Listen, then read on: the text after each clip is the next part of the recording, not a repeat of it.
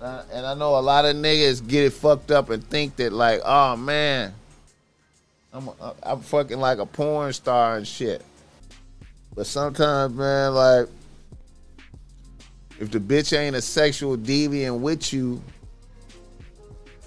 you know what I mean? Then you know, she she can notice that, you know what I'm saying, she can notice that that that that flaw in your character. You know what I'm saying? So you, you know that that routine might work on your other bitches. You know what I'm saying? Maybe your other bitches are of different mental makeups. You know what I'm saying? Do the you know your other bitches might be alcoholic bitches, or they off the perks and shit too, or they you know do powder and you know what I'm saying?